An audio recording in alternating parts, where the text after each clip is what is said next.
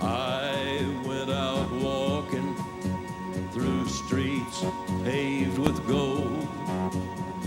Lifted some stones, saw the skin and bones of a city without a soul. I stopped outside a church house where the citizens like to sit. They say they want the kingdom, but they don't want God in it. Yeah, I went with nothing but the thought of you. I went wandering.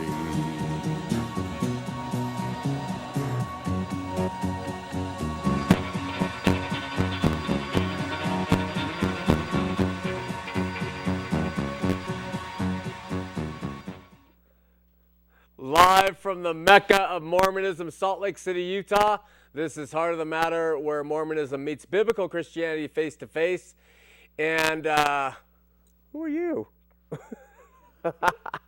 This is Dylan and Kelsey, brother and sister, 8 and 27. No, 6 and how old? 8 and 11.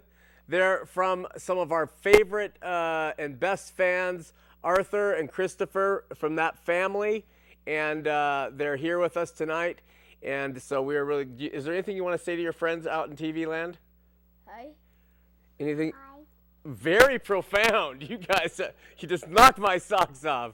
Well, great to start off a show with such good-looking kids. Thanks, you guys. All right. Whether you're watching Heart of the Matter on the NRB Direct TV Network, Channel 378, or listening on AM 820, The Truth, we welcome you. Heart of the Matter is available anywhere in the world by going to www.hotm.tv and clicking on streaming video. Well, we've been talking about it for quite a while now, and we premiered our ministry's first short film last night entitled Girl. And 208 people attended, and here's a sampling of what some of them had to say. Watching this film, it really shows us some topics that the Christian church is afraid to deal with at times, to put these things on the table. And I appreciate the film, that it does put those topics that are more difficult to deal with on the table. A lot of young women and girls don't even know that, you know, I need love, or I want to feel beautiful, or some of the things that were said in the film, and that comes through the dialogue, you know, in the office, you know, after quite a while.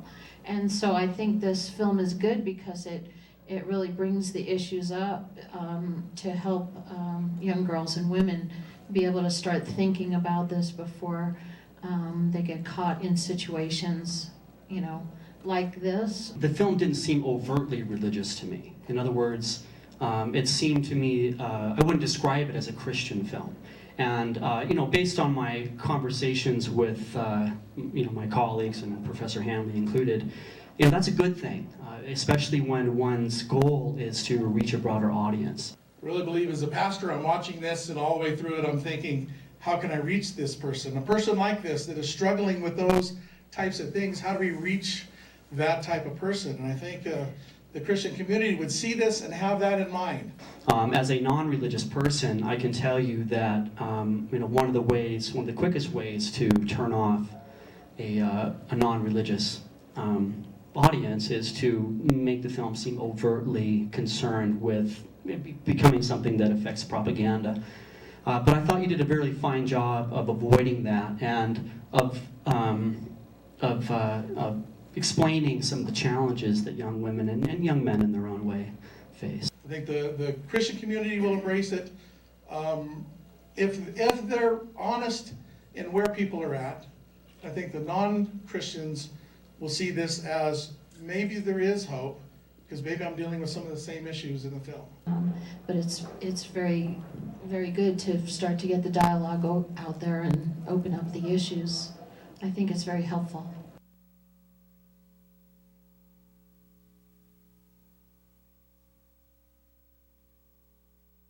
Well, it definitely talks about things that Christians are really uncomfortable about and even offended about, even though it's real and it's happening and they don't really want to think about it.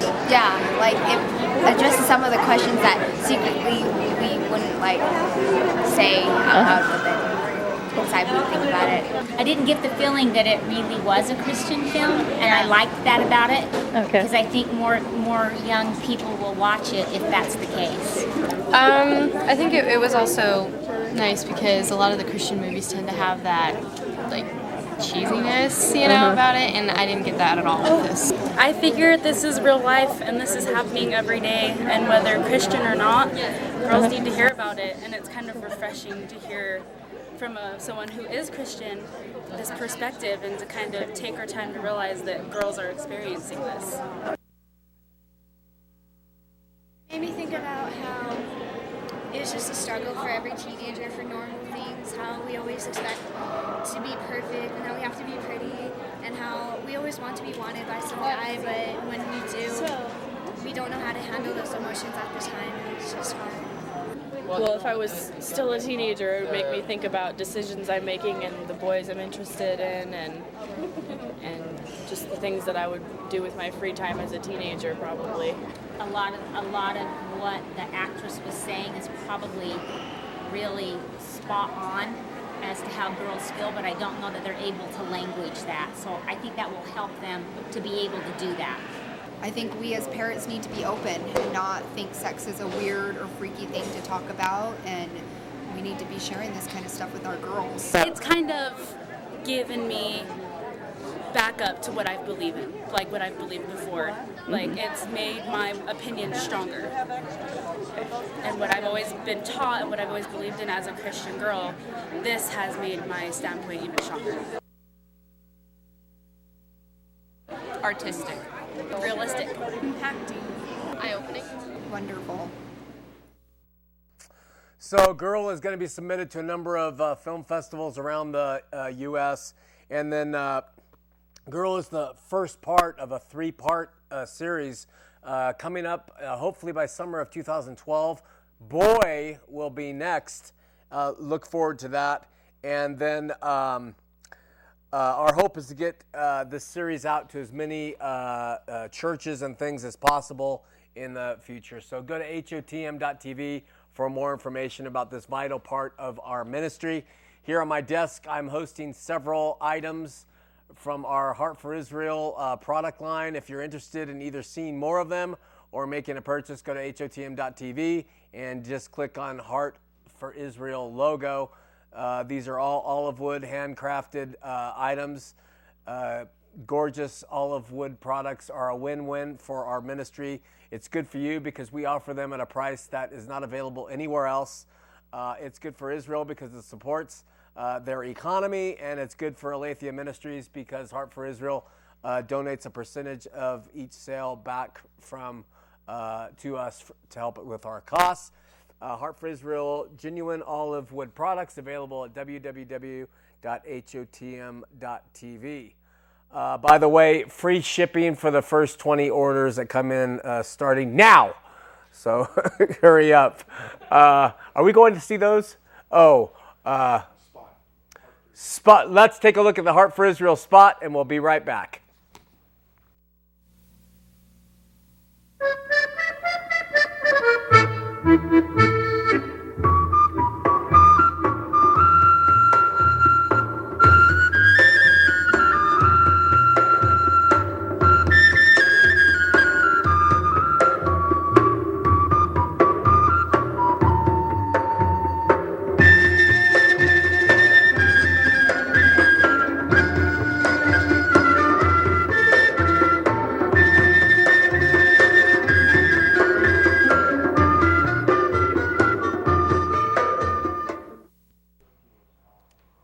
And here we have a few more products just for your viewing pleasure for that Christmas tree there. And look at those beautiful ornaments. You know, I'm so bad at doing this. Just look at them and see what you think. Brass bells, wood products, Christmas tree.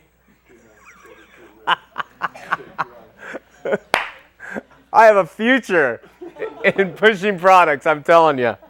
If you'd like your product pushed here at Heart of the Matter.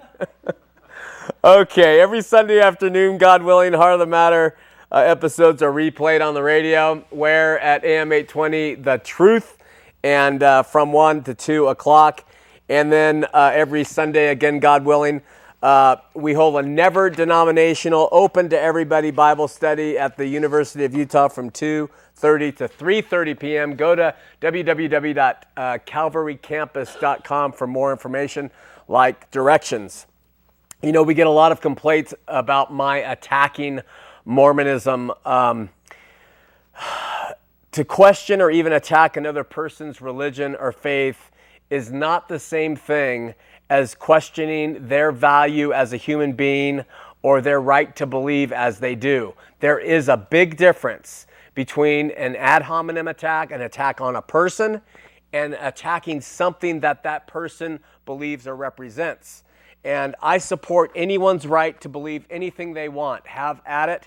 However, if they make certain claims, I also have the right to challenge those claims. For instance, if the Yamahumish faith claims to have the power to walk on water, and they claim that they got that power from Jesus Christ and they've been walking on water since Jesus Christ came, don't I have the right, when they're looking at the Yamahumish faith, to say, do they really walk on water? Don't I have the right to investigate that, to film that, to look at their history of that, to explore that completely?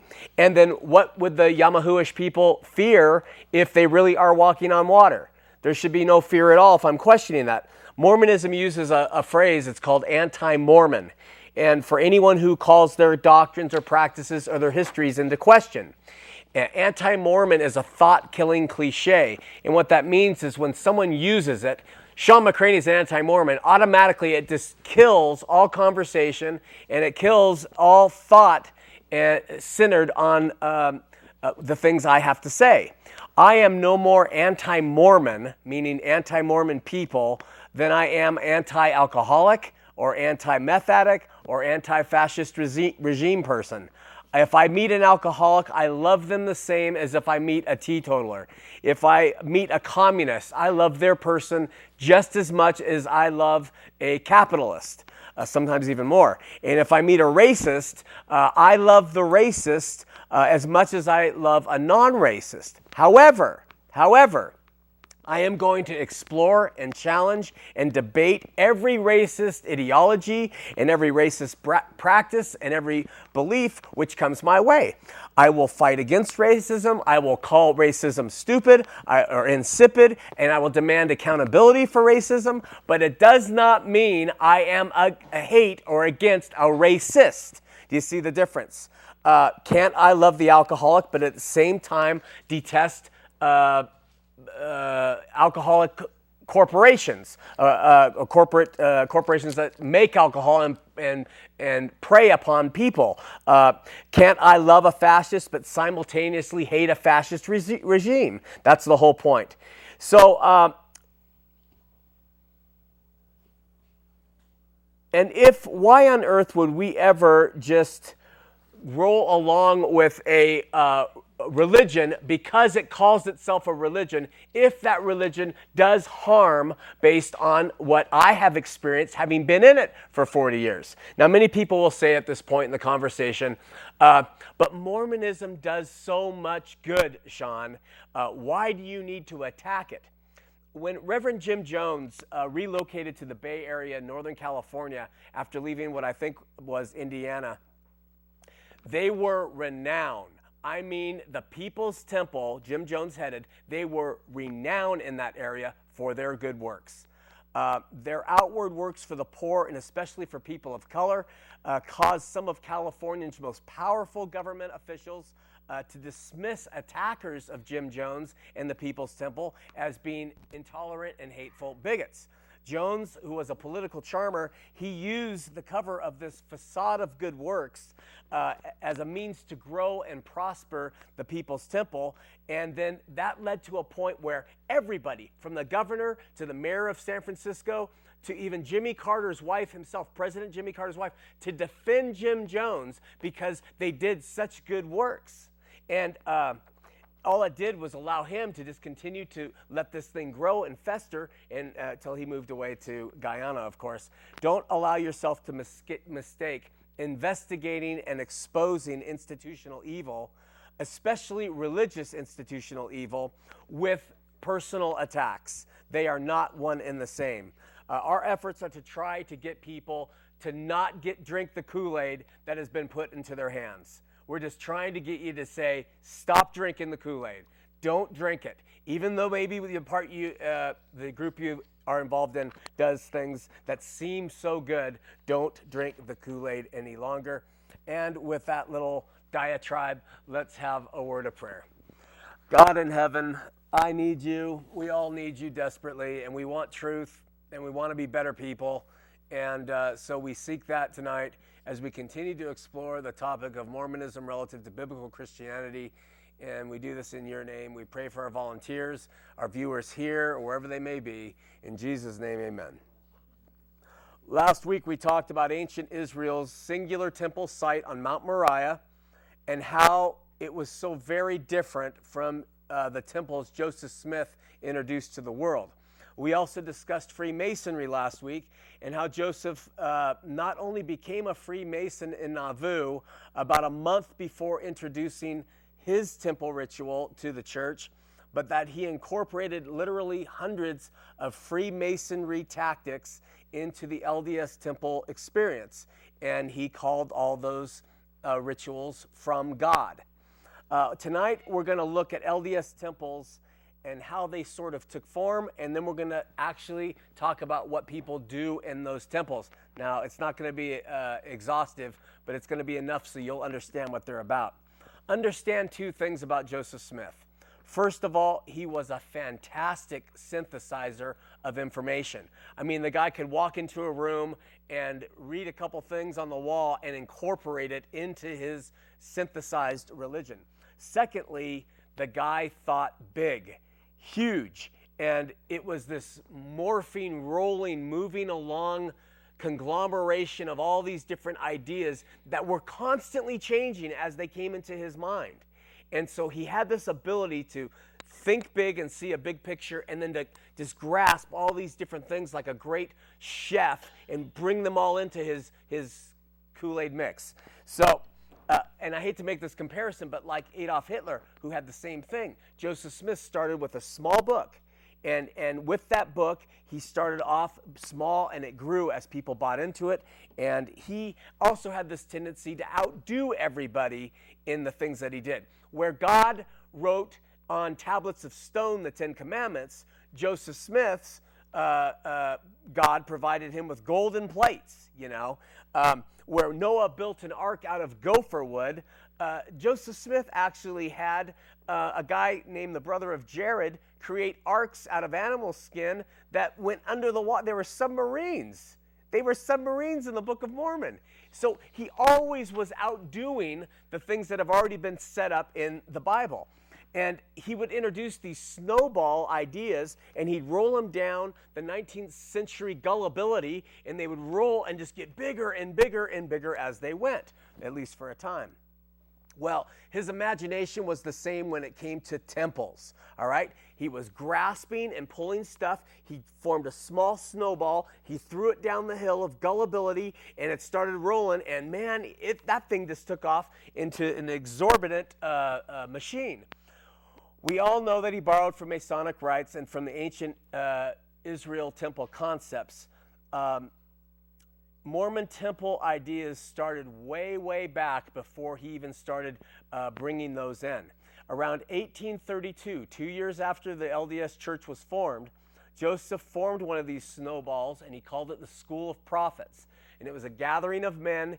And that gathering in those school of prophets, they were supposed to be, quote, a place of instruction, like the temples are today, a place for men to purify themselves, just like temples are today, and a place where holiness was stressed. Same thing with the temples. And in it, the students were challenged by God himself. According to Joseph Smith, too, quote, sanctify themselves, yea, purify their hearts, and cleanse your hands and your feet before me. He wrote, God said, that I may make you clean through this school of prophets experience.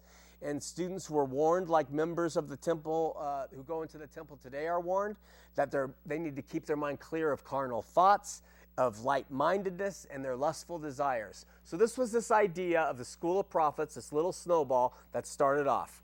And their whole purpose was to perfect man, to take our being and to get us better and better and better. And that was the idea behind Masonry, too. And these elements all begin to work into Joseph's idea of a temple. Now, these were internal ideas of what would happen inside the temple. Outside the temple, Joseph Smith also incorporated Masonic themes. What he did was he started to form cities around the Masonic idea, too. And so LDS author and defender Richard Bushman notes in his book that Joseph Smith said, quote, he notes in his book regarding Joseph Smith, quote, city planning was common for utopian and religious visionaries. In many respects, Bushman says, the Zion format with its square blocks and central squares resembled plans designed by many town founders in these years. End quote. So many early American towns were based off this Masonic model, temple in the center, and then these squared off streets, all at these right angles, emanating off that central temple. Now, I remember when I was a kid that I was taught that Brigham Young was certainly a man of God due to the fact that he came out to Salt Lake City and he laid this city out in such a marvelous way that it's so easy to find everything. Everything is based off this temple and how the streets were wide enough for horses to turn around within them. This was all stuff that I was told.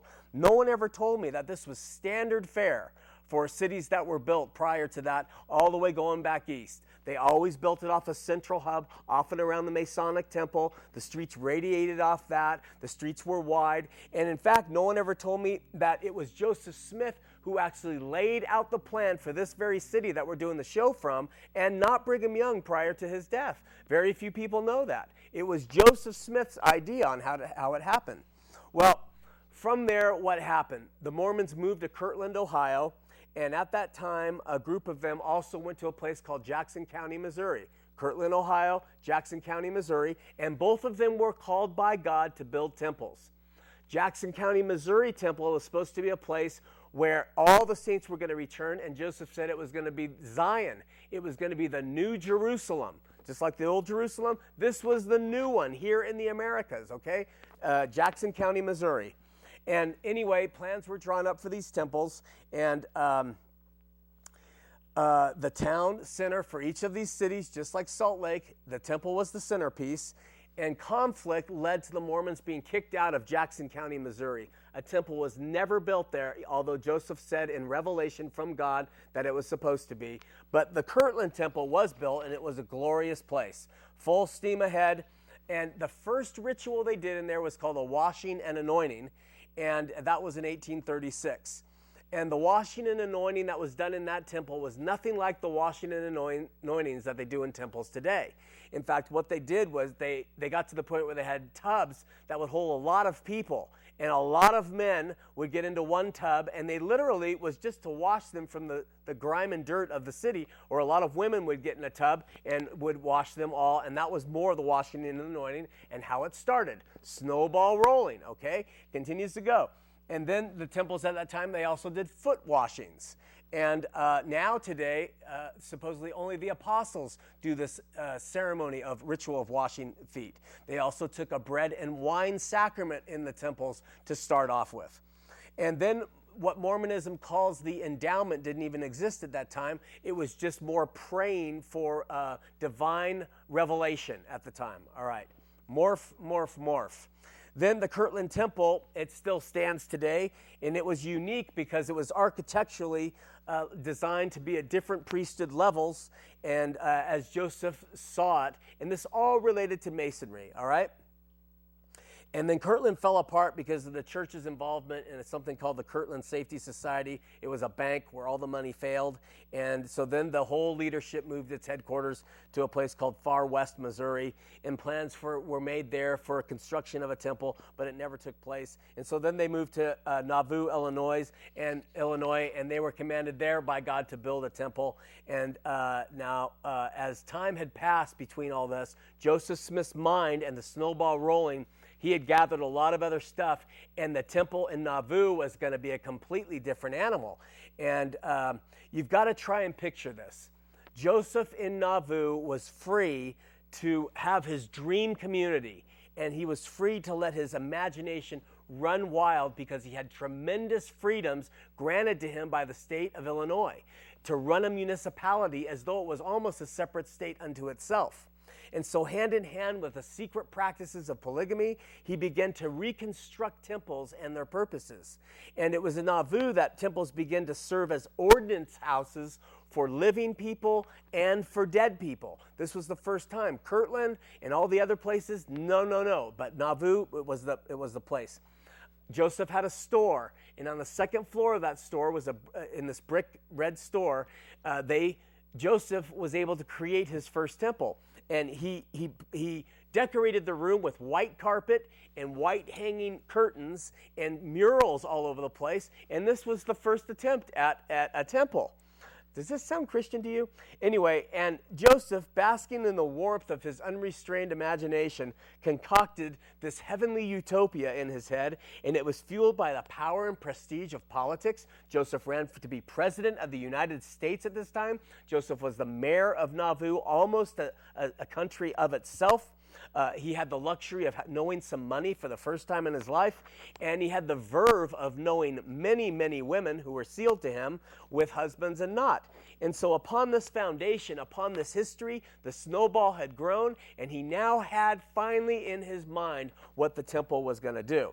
The Nauvoo Temple operated only for a very short time, months if memory serves, before the saints then came west to Salt Lake City. And that Nauvoo temple was later decimated by mobs. Well, out west, Brigham Young, like the Freemasons before him, and as instructed by Joseph, he constructed this city based on the Masonic temple model. And all the temples here were larger than Nauvoo. And he completed 4 temples, first St. George, then Logan, Utah, then Manti, and finally Salt Lake City. And then temple building stopped till around 1910 when Joseph F. Smith announced one more, one in Hawaii and then one in Canada. And as if poised for some future use, Mormon temples continue today to be strategically placed all around the world for these workings for the dead. I'm not going to read some of the quotes because we've done it before about how important temples are, but I want to take you through what actually happens in there very quickly. There are several ordinances or rituals that Mormons do in the temples. First, know this. The first time you go through the temple, all the ordinances that are done, all the rituals are for yourself, your life when you die. After you have done that, those ordinances, then every time you return to the temple throughout the course of your life, you are going through in the name of somebody who is dead. That's why they do so much genealogy.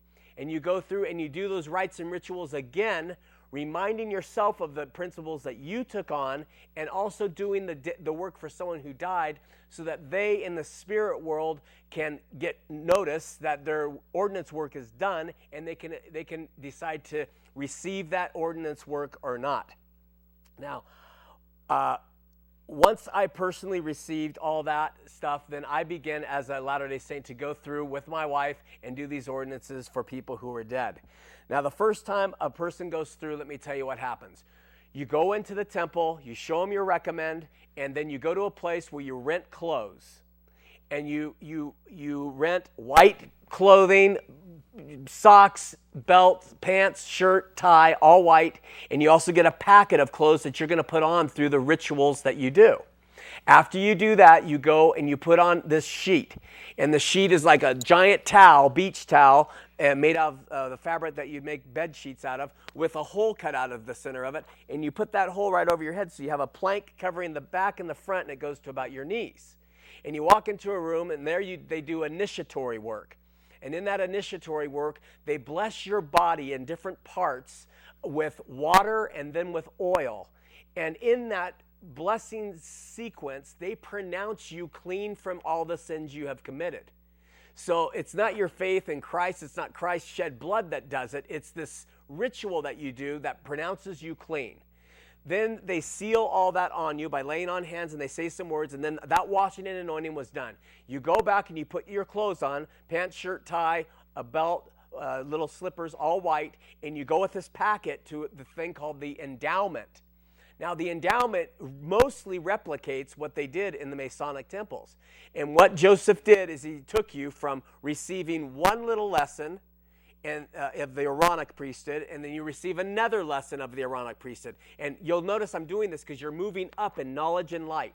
So you move the one lesson, then you do another lesson, and then you do another lesson, and then you do another one. 4 of them, basically. 2 for Aaronic priesthood, 2 for Melchizedek priesthood. Each of those little lessons that you do, all the men are sitting on one side of the room, all the women on the other side, come secret handshakes, secret passwords, and penalties that you will have done to you if you reveal the secrets to anybody outside the temple. So this is what happens. So you go and you learn the secret handshake, the secret password, and the secret penalty for each of the 4 things you learn. It takes about an hour and a half. And then you're taken to this big white sheet that they call the veil. And there's about 50 of them lined up inside the temple. And inside those big white sheets is a place for a hand to come out. On the other side of that veil, you're all dressed up in this garb that you've been putting on through all the rituals, and a hand comes out, and that hand is supposed to represent God. And that hand says, hey, what are you doing here? And someone helping says, hey, this guy's here to show you he knows all the secret handshakes and knows all the secret passwords, so that when he's done, you will let him into heaven or the celestial kingdom.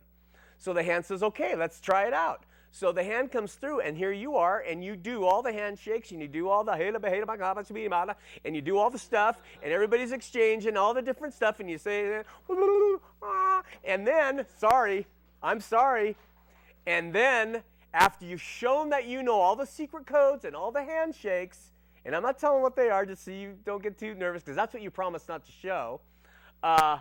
Then the guy on the other side of the veil says, he is passed, come on in, and he pulls that cloth aside, and you walk into this place called the celestial room. And everybody in the celestial rooms, all dressed in this garb, all Masonic garb, same garb that they wear in the Masonic temple, and everyone's weeping that you made it into the celestial room, you know? And then it's like this is supposed to be heaven on earth. You go back, you change your clothes, and then it's done. That's what they do in the temple. That's the endowment. The final thing you get to do, if you have been anointed and washed, if you have done the endowment, is you get to be married to somebody who has also gone through all these processes. And they seal you over an altar. You go into a room. This is the final thing that Mormons do. And they get sealed to the person they're marrying. Once they have personally been sealed to a person, they go back and they do sealings for dead people who can choose to be sealed to their spouse from eons ago. And when you get there, everybody's sitting there watching your marriage, your sealing, and you do all the handshakes to show you know them all. And then the officiator seals you, and he says, and this is going to last forever and ever, and does this little mirror trick, and then you're sealed for time and all eternity. This is the stuff Joseph Smith brought in and said you have to have it to go to God. Okay? Never anywhere in the Bible does Jesus allude to, mention, suggest that any of this is needed. All he says is, believe on me, man. Just come and believe on the work I did on the cross for you, and you will be with my Father after this life. Why do we fight this stuff? Because there are people who spend their entire life. Do you realize all those ordinances I just mentioned to you, if you did all those in a day, it would take you about 4 hours? And every Mormon who's supposed to be temple worthy, and they get temple worthy by being under these great burdens of obedience and paying tithing and all this, and they go in there and they do the work for their dead, because Joseph Smith said the greatest work you can do as a Latter-day Saint is the work for your dead. I can barely get out of bed sometimes and make my bed and make breakfast, and they want me to save all my dead relatives. You know, they put that burden on you, and all the burden, and this is what we're talking about. It's not what Jesus brought. And this is one of the most diabolical things that he brought to the earth when he burdened everybody to go on to those ordinances and rituals. All right, we're going to open up the telephone lines, 801-973-TV20, 801-973-8820. Call us if you're LDS. We'd love to hear from you. Call us if you're a first-time caller. We would love to hear from you, and we will go from there. We have some callers waiting on the line right now. But let me talk about our partners. We'll be to Ray in just a second, first-time caller in Provo. We are drawing to the end of the year. I want to take a minute and tell you what we're looking forward to in 2011. First of all, we are preparing to take all these programs we've done in 2010, the alphabetical, and editing them just for content only. Just have the messages in there, and we're going to put them on a 50-volume DVD set called Mormonism A to Z. This is going to take some time and support. Next, we're publishing our ministry's second book. It's called If My Kingdom Were of This World, Then Would My Servants Fight? And we're going to introduce you to that book next week. Third, we are duplicating Girl to go out to all interested church youth pastors, and Cassidy's preparing a shooting script for Boy that is going to be out in summer of 2011. And finally, we'll continue to produce Heart of the Matter programs, which we hope will continue to reach millions. Praise God. We're also waiting for TBN. All of this takes support. It takes your prayers. It takes your time. It takes you telling people about the program. And if possible, and if God is so inclines, again, no arm twisting, hate it, your financial contributions. Alethia Ministries is a 501c3 tax-exempt corporation. Any contributions you make are tax deductible, and only if the Lord places it on your heart. Consider Alethea Ministry as you pray for us and tell people about it. We appreciate all of our partners, fans, and friends. Okay, and while we wait for operators to clear your calls, last week we had a guy call in and ask if I was familiar with Isaiah 29. He wanted a commentary right then on the phone about all these passages in Isaiah 29, and I told him I wasn't prepared to give it, but I would cover it this week. So let me address it really quickly now. If you open up your Bibles and read chapter 29 of Isaiah, you wouldn't believe what the context is. The subject of the chapter and the four chapters that follow are Israel's invasion of Sennacherib. And it talks about the great distress this invasion put upon them. And it talks about their sudden and unexpected deliverance from God. And it talks about their prosperous state under King Hezekiah. And it's interspersed, that chapter and the four that follow it, with reproofs and threats by God for their hypocrisy as a people, for their stupidity as a people, for their infidelity as a people, and for their lack of trust in God, and for their reliance on help from Egypt. That's the context of what chapter 29 is about. If you open and you look at the very first verse, it says, "Woe to Ariel, the city where David dwelt, add ye year to year, let them kill sacrifices." Who is Ariel? It's Jerusalem, and that is the subject at hand. All of the chapter is talking about Jerusalem.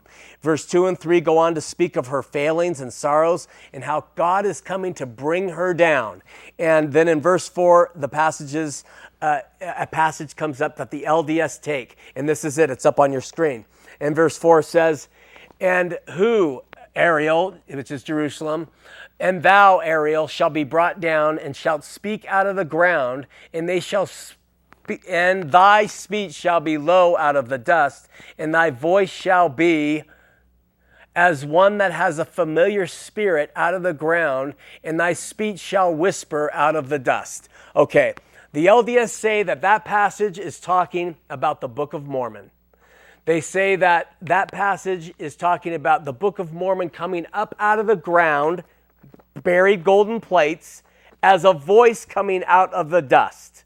And that caller was trying to say, what do you say about that verse? And several others in that passage, Sean.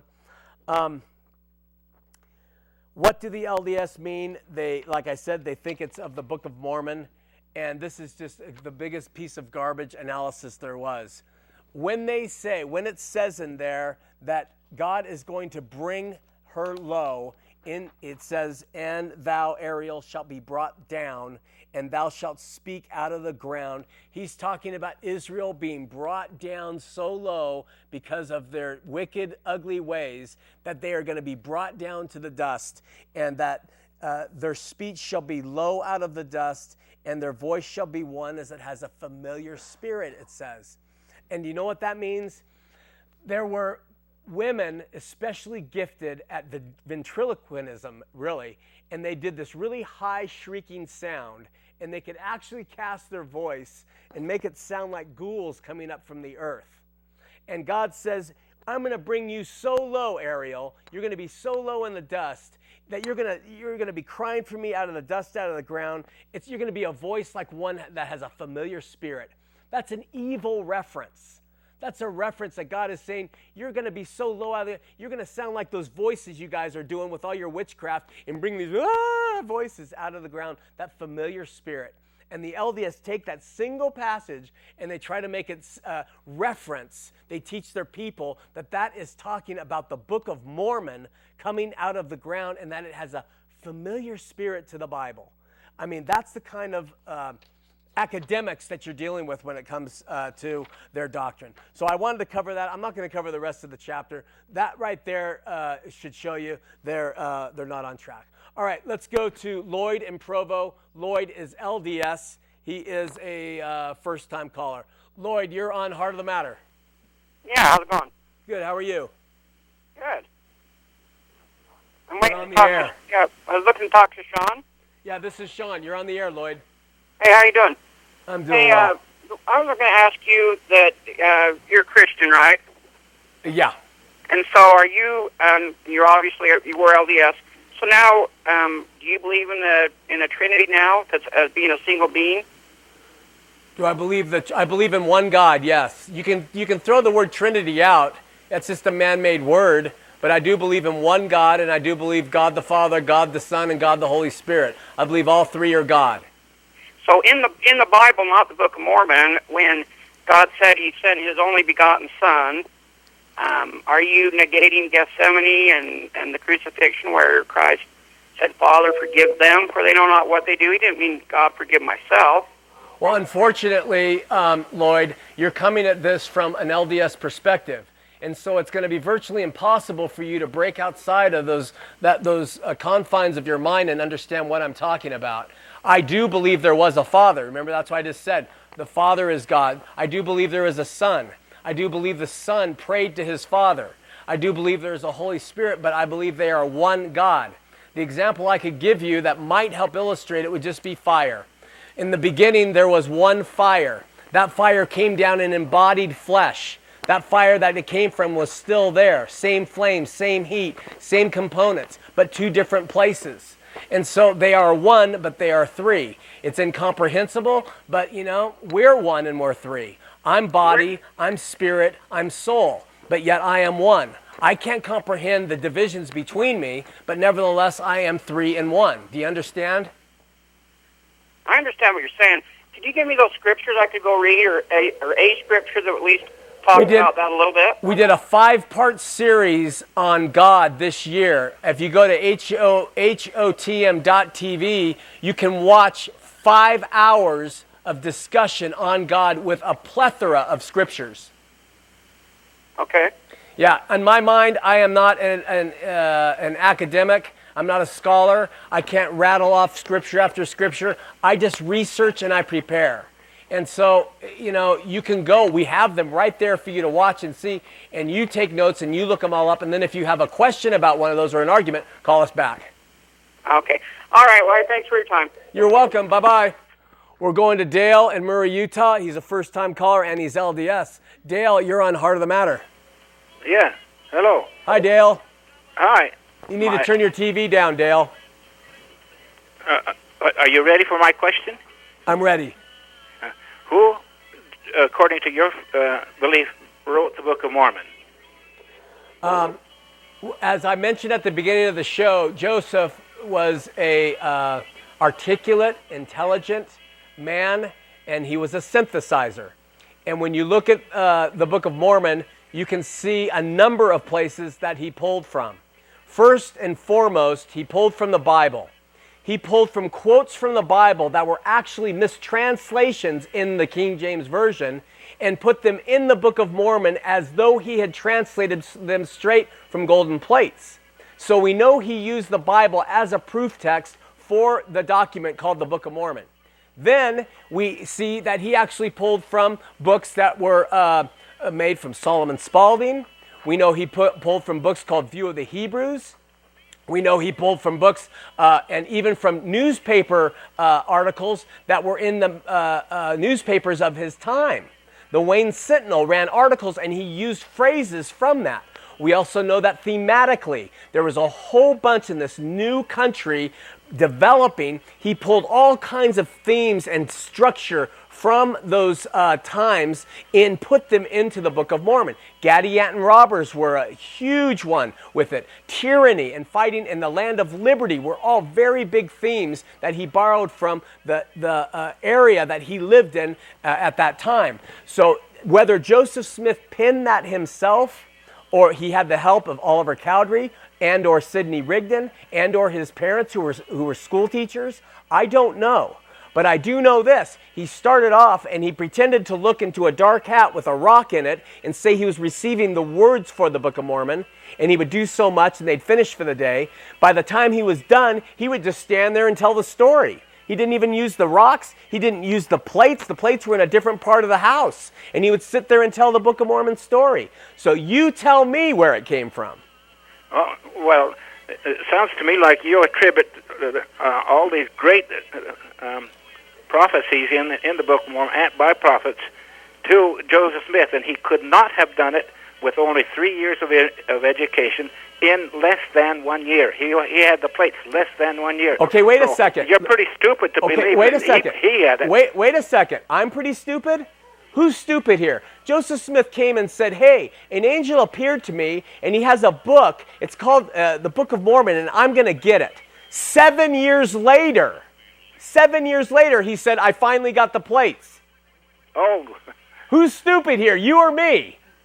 7 years he had time to work on the manuscript of the supposed golden plates. You're saying because in his account, he said he only had possession of them for a certain amount of time, that suddenly he did it in that amount of time?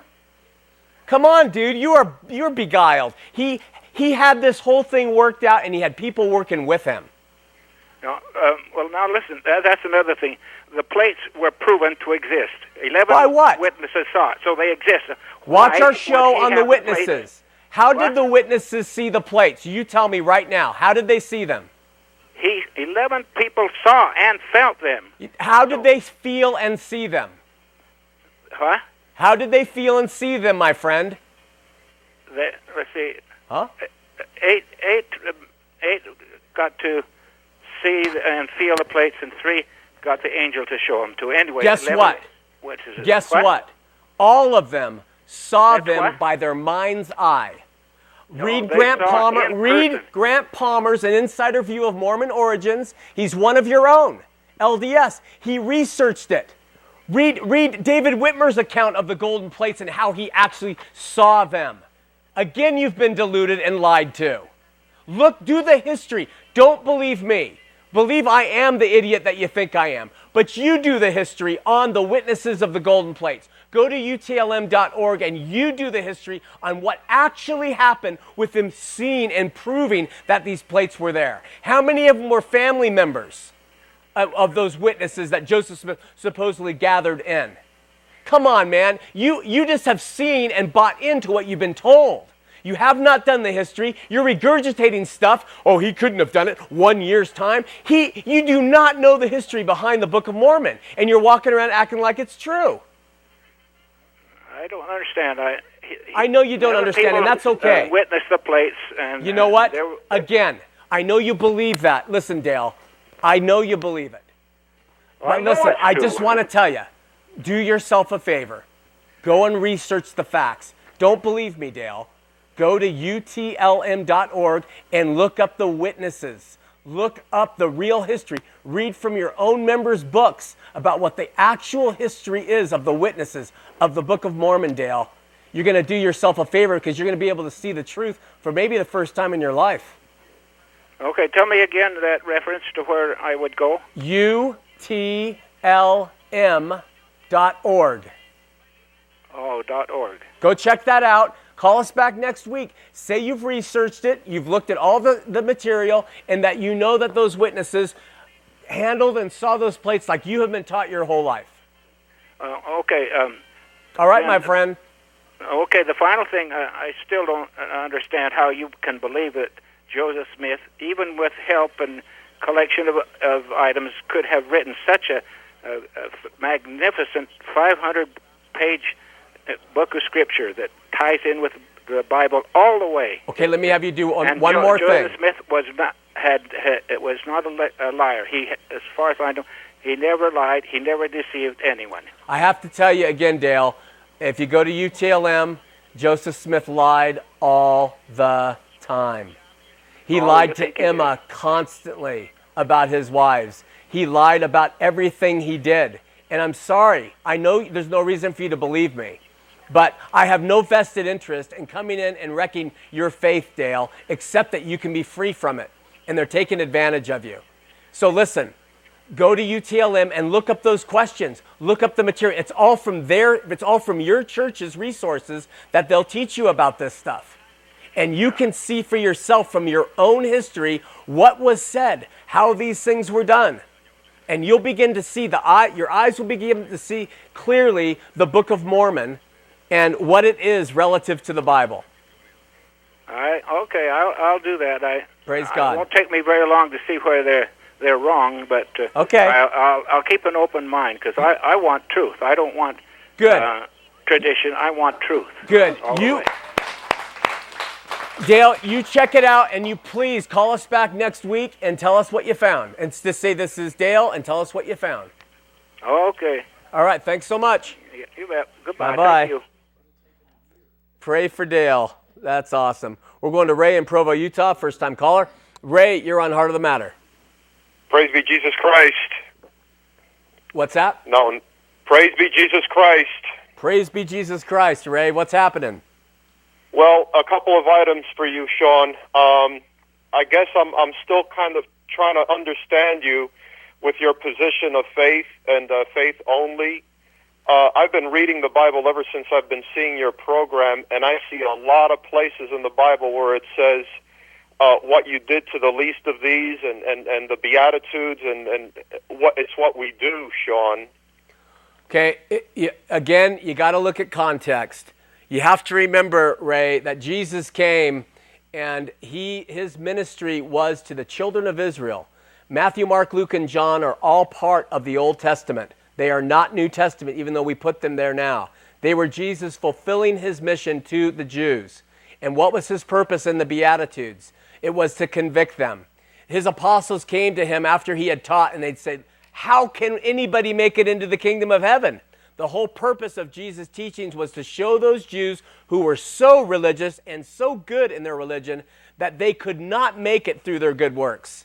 But you have to read it contextually or you'll never understand that.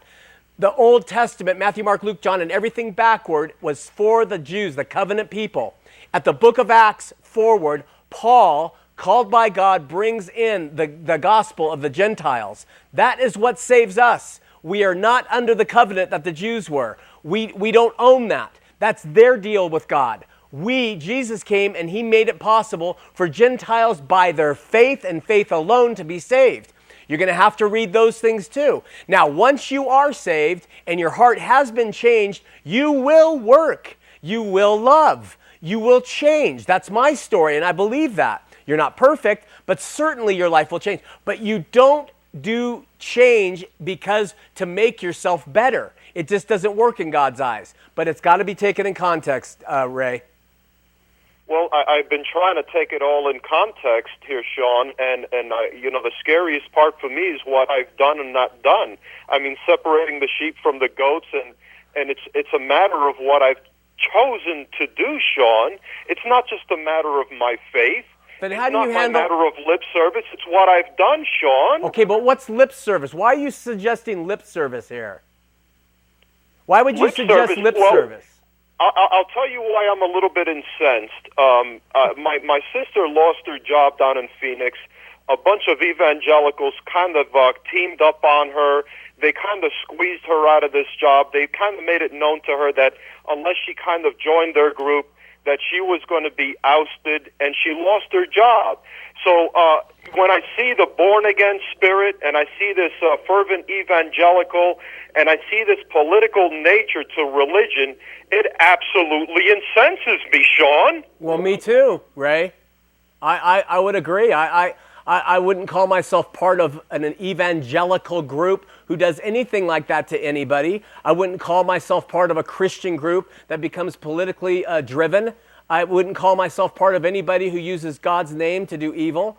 But I would call myself saved by grace through faith and faith alone. And that is a bottom line tenet of all Christianity. Now, you might not appreciate some people's methods. You might not like Christians. And many of the Christians, according to Scripture, which you're reading that Jesus said, they're going to be tares anyway. They're phonies in the Church of Christ. It's going to be an ugly scene. But what about you? Do you actually think, Ray, that your own good works and your own righteousness and your ability to follow that you're going to die and God's going to say, okay, Ray, you actually did everything. Come on in. And you over there, well, you only trusted on my son's blood and you love people in return. You don't get to? I mean, Ray, it's not about you. It's not about anybody, evangelicals in Arizona. It is about, do you believe Christ said he was who he was, did what he did for you? If you do, then your life will change and good works will follow. You'll be loving. You'll be kind. You'll extend yourself. But it comes by faith first, Ray, and not works. Well, let me tell you something. I believe that, yes, okay, Christ is my Savior. His redeeming blood has saved me. I absolutely believe that, Sean. Okay. Let's not equivocate. I completely believe in the redeeming blood of Christ. Okay. What is that? But I know this is gonna. I know you have a point to make, but I got to ask you, what does that saved mean to you? It means everything. What are you talking about? It means that he paid the price for me. Okay, he paid the price, and does that mean that there's anything you can contribute to get yourself to live with God again? No, I wouldn't use that word. But you believe that. Part of why, but you believe it, Ray. Politics enters because you use certain words just like Mormons do. It's my ability to respond to that, Sean. It's not your ability to respond. You can't respond. You don't have the ability to respond. And Martin Luther said, listen, if you think you can do it, just wait till an enemy ticks you off. You're going to show that you can't respond. You think that you're pleasing God because you're able to respond? You're crazy. All you can do is give up and say, God, help me. I trust you did what you said you did. Now, so here it is. We end this way often. We're out of time, 48 seconds left. Ray, I see too many people deny, Sean. I see too many people give lip service and then in their actions deny. Let them have the lip service. Let them go off that way. That has nothing to do with you and your faith in Christ. You have to love them regardless of lip service. It's, do you have lip service? Is your heart converted to Christ? That's the thing. Do you realize he did it all for you, Ray? That's the thing. When I see the bad examples, Sean, when I see all the bad examples, I use that as a learning tool. Hey, you know what? Unfortunately, the church sucks. Church history sucks. The body is filled with people that suck. You don't look to men. You look to God who didn't suck. Join us next week here on Heart of the Matter. We'll see you then.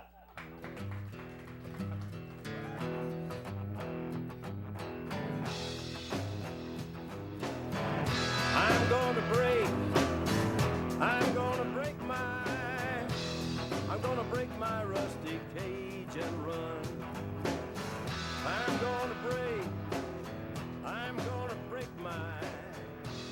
gonna break my rusty cage and run. I'm gonna break my gonna break my rusty cage and run. I'm